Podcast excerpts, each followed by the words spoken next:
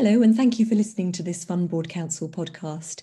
This is a 15 minute excerpt of our longer podcasts, and the full podcasts are available exclusively to Fund Board Council members via their member portal.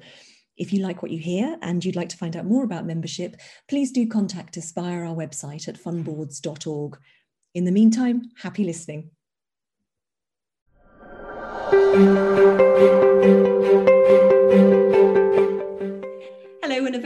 Welcome to this Fund Boards Council uh, INED Boot Camp video panel discussion. As many of you know who followed FBC's work, we're very keen to discuss topics that cut across borders that are relevant to the role of the independent director. Um, and we're delighted today to have assembled a panel of experts for you that who cover the markets from, from major markets from the US, Ireland, and Luxembourg to discuss some of the key themes um, and governance topics that are uppermost in their minds and some of the key developments in the markets that are particularly relevant to those uh, INEDs working in those jurisdictions and those working cross border. So I'm delighted to do some brief introductions. You'll be able to read much more about each of our panelists in the accompanying uh, biographies that sit alongside this session. But let me just give you some brief introductions. So we're delighted that Philip Warland has reprised his role as moderator for, for this session. Uh, Philip is the uh, chair of FBC's advisory panel. Um, so thank you very much indeed, Philip, for joining us today.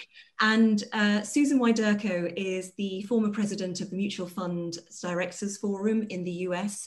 Uh, for those of you who aren't familiar with the uh, Mutual Fund Directors Forum, it's an independent, not-for-profit organization um, uh, serving independent directors across the United United States. Susan, thank you very much indeed for joining us.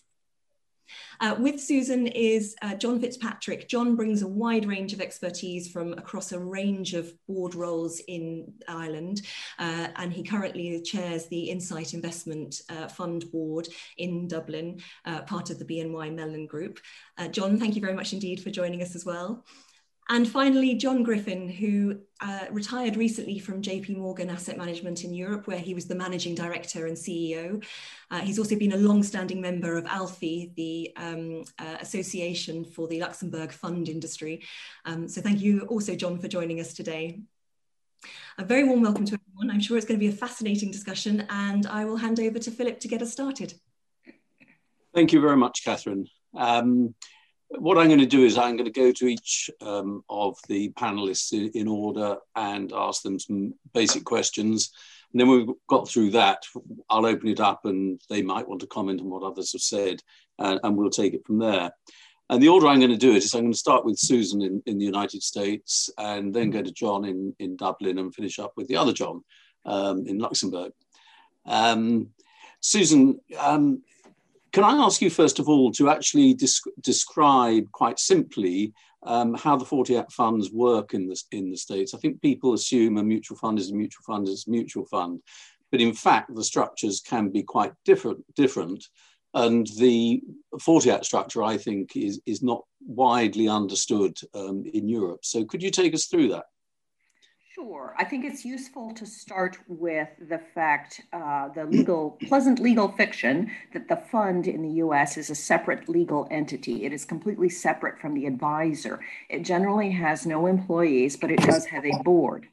So the 40 Act Fund Board, rep, they represent and they serve the fund shareholders. The boards of US mutual funds are independent of management. Now, by law, 40% of the directors have to be independent, but in practice, the vast majority of US fund boards really have a supermajority of independent directors and, in fact, also an independent chair. So, when a fund is formed, the sponsor initially selects the independent directors, but thereafter, the independent directors themselves identify, nominate, and elect the new independent directors. Now, by law, two thirds of the independent directors have to be elected by the shareholders. So, periodically, the fund itself has to go out for a shareholder vote to make that uh, percentage go back up to 100 on, on the, so they have a vote on the slate of directors. Now, duties, the board duties in general are to oversee the management and operations of the fund, the fund, not the advisor, the fund on behalf of shareholders. So they oversee conflicts of interest between the fund and advisor, they oversee the performance of the funds, and they oversee the compliance program. I should also note that in general, you do not have one separate board per mutual fund. In a large complex, you will have a large number of funds overseen by one board. Sometimes there's just one board, sometimes there's more than one board. So then on a yearly basis, we have in the US something called the 15C process, where the fund boards have to meet, review, and vote to approve the contract between the fund and the advisor. Now, the standards uh, for approving that, uh, that contract are going to sound familiar. The fund board has to look at the nature and quality of the services that are provided to the fund shareholders, the profitability of the fund to the advisor, economies of scale as in operating the fund as it grows larger, and the fee structure of comparable funds the independence and conscientiousness of the trustees, and the fallout benefits, which means indirect profits to the advisor that are, are attributable in some way to the existence of the fund. Now, when the board is reviewing the fees, they are not required to negotiate the lowest fees possible. Rather, they're required to balance these considerations, such as the nature, quality, and extent of the services that are provided by the advisor. The board also oversees the performance of the fund so that the to ensure that the advisor is managing the fund in a manner consistent with its stated investment objectives. Now, on overseeing compliance, the fund board has a dedicated chief compliance officer who reports directly to the board. The CCO is hired, fired, and evaluated by the board. The board also determines the CCO's compensation that chief compliance officer reports to the board on the compliance programs of the advisor. So, in a nutshell, the fund board then is not the board of the advisor. It does not hire or fire any advisor employees. It doesn't set the strategy or the uh, strategic objectives of the advisor and does not determine what investment strategies or product lineup that the advisor will, will enter into. Any questions? That's brilliant. Thank you very much. I think uh, you said when I last spoke to you that when the FCA were thinking about doing their assessment of, of value, what's turned out to be the assessment of value, and they came on a trip to the States and uh, they spoke to you. What did you advise them? So we put them in a room with a large number of fund independent directors, including independent um, chairs, as well as, as members of management. And it was a freewheeling conversation about 40 Act funds and the governance structure. And I think the sentiment in the room was our system works for the US it works well for shareholders, but it is not the sort of system that one would design if you had a blank envelope in, beside you at a, at a card table.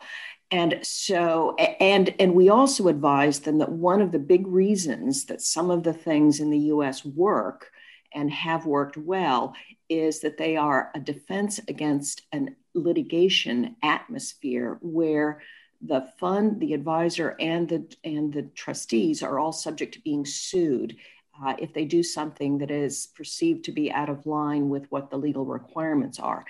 That litig- litigious atmosphere dictates a lot of the things that the SEC has required, and that's probably not the best environment. I think we all agreed. That's great. Can I just ask you one more question?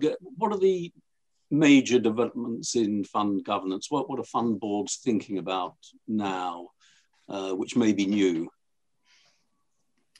So there's a there's always new regulations that the fund board is thinking about, uh, new requirements for things like valuation, liquidity. These are always things that the fund board has to tackle. They are primarily obligations of the advisor that the board has to pass on. But in terms of what's new in fund governance, uh, right now, fund boards in the US are struggling with things like uh, diversity. Uh, they want to make sure that the fund board represents their shareholders. So they're making concerted effort to reach out and tap um, women and people of color to be fund independent directors. There's also the huge uh, pandemic uh, fallout uh, on fund boards, which is that virtual meetings have been here for a year and are likely here to stay. And that has required a lot of adjustment by fund boards. You can't sit and have eye contact with the fella or woman on your left or right or across the table. You can't give a significant look to someone that says, Are you out of your ever loving gourd? I have no idea what you're talking about. That's just not possible with Zoom. In fact, the interpersonal small signals are largely lost in a Zoom meeting because you're either focusing on the speaker or you've got a bunch of tiles on, on, your, on your computer screen. So boards are adjusting to that. And then uh, again, ripped out of the headlines, uh, board, boards are to oversee investment risks. And with the uh, the GameStop uh, situation here in the U.S., we had extremely volatile stock that had been in some fund portfolios. Boards are now focusing on what is in their portfolios and asking portfolio managers if it is possible that they might be uh, subject, their fund might be subject to some sort of risk down the line if, if something like that were to happen again. So those are a couple of the, the issues that are going on right now. Thank you so much. That's a really good start. Um, I'm going to turn to John in, in Dublin and really ask the same, same question as to what have been the major developments in, in fund governance in, in, in Ireland in, in recent years and months?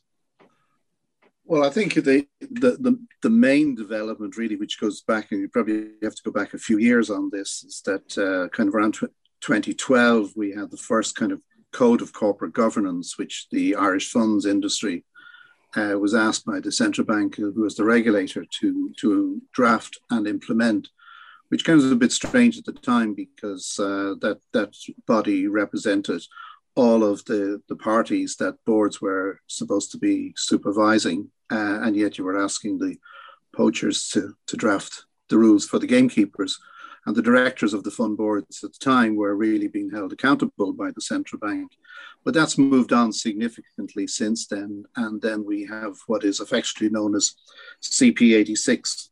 In fact, preparing for this, I had to go back myself because to say what was the exact title of, of the document that the central bank produced, which was the fund management company's effectiveness, maintenance, uh, man, sorry, effectiveness, managerial functions, operational issues, and procedural matters. So it was a very long-winded name, hence CP86, which it was a consultation paper originally, but but actually has stuck to the industry, and everybody once CP86 is mentioned, everybody knows. The reality is that, that document is effectively now not only kind of procedural, but it is actually a code of conduct as well, uh, and boards uh, adhere to it very strongly.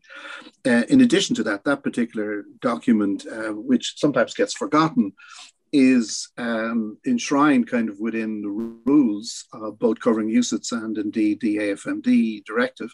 Um, and they come with enforcement. So there's a great focus upon, upon that. Uh, that. That document came out in 2016, uh, was implemented. Central Bank did a review uh, questionnaire, uh, wasn't kind of too pleased with some of the findings that some boards hadn't really fully implemented it, uh, and um, issued a letter last uh, October effectively the Dear CEO letter, which is CP86 Mark II, um, in giving a time frame for implementation. Some of the management companies that they looked at at that particular time, they they gave uh, remediation programs against uh, over a very tight time frame to have implemented. But by and large, uh, we're looking at kind of change, significant change for many fund boards uh, rather than the management company boards because quite a number of the fund boards were what they called self-managed investment companies, effectively known as SMICs. And uh, within that CP86, there is uh, around reference and, and, coverage on um, time commitments of directors, but but equally number of full-time employees. So realistically, that was wasn't really possible in terms of the fund boards to, to have employees. Um, so you're really looking at most fund boards that were in the SMIC category are in the process of either whether appointing a third party management company to take over the managerial uh, uh, activities, um, or else they will be setting up proprietary management companies. Interesting enough, probably in the last 24 months, mainly on foot of the Brexit situation that uh, many firms, uh, UK firms, were setting up management companies in Ireland. Um, so uh, again, some of the findings from that CP86 Mark II letter, Central Bank were kind of saying that there was a significant difference between what would, you might classify as the old management companies and their approach as against the new management companies who had to go through a rigorous procedure in terms of application, getting authorization, uh, having a proper infrastructure in place, uh, following the managerial functions uh, within the, within CP86, and more importantly, having sufficient em- employees um, to cover all of the activities. We hoped you enjoyed that uh, 15 minute excerpt. If you did and you'd like to find out more about how you can access the full recording uh, or about FBC membership in general, please contact us via our website at fundboards.org.